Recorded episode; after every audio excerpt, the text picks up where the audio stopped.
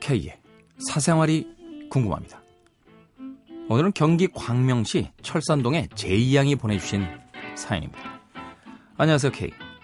K의 즐거운 사생활을 팟캐스트로 들으면서 밤마다 위안을 받고 꿀잠에 드는 애청자입니다.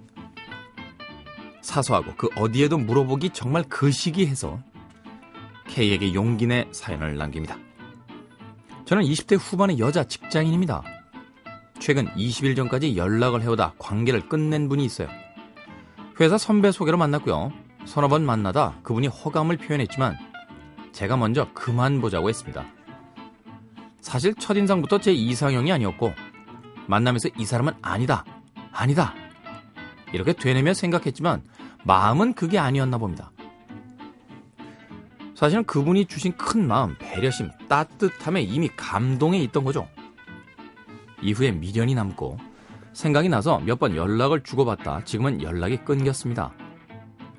오늘은 매우 울적한 기분에 술을 마시고 집에 가면서 K의 즐거운 사생활 오프닝 멘트를 듣던 중 그립지만 그립다고 말할 수 없는 사람이 있다. 라는 말을 듣고 후회하지 말자 싶어 용기 내 밤 12시에 톡을 보냈습니다. 오빠, 제가 꺼내지 못한 말이 있어.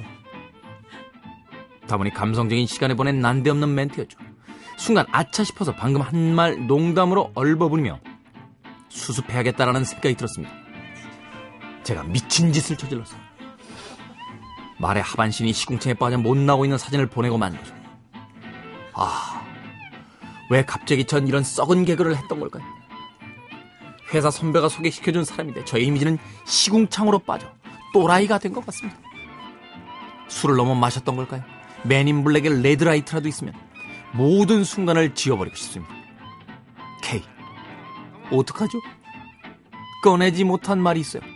애서 끝나고 말았어야 했는데 이젠 정말 수습이 안 됩니다. 이런 말도 안 되는 장난칠 나이도 지났는데 말이죠. 말의 해인데 의도치 않은 말개그로 망했습니다. 어떡해요, K.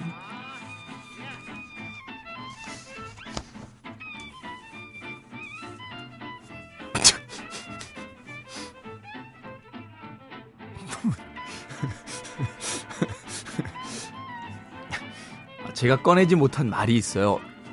아, 여기까지는 괜찮았다 이거죠. 그리고서는 말이 시궁창에 빠져 있는 사진을 보냈어요. 제이양, 밤길 조심하세요.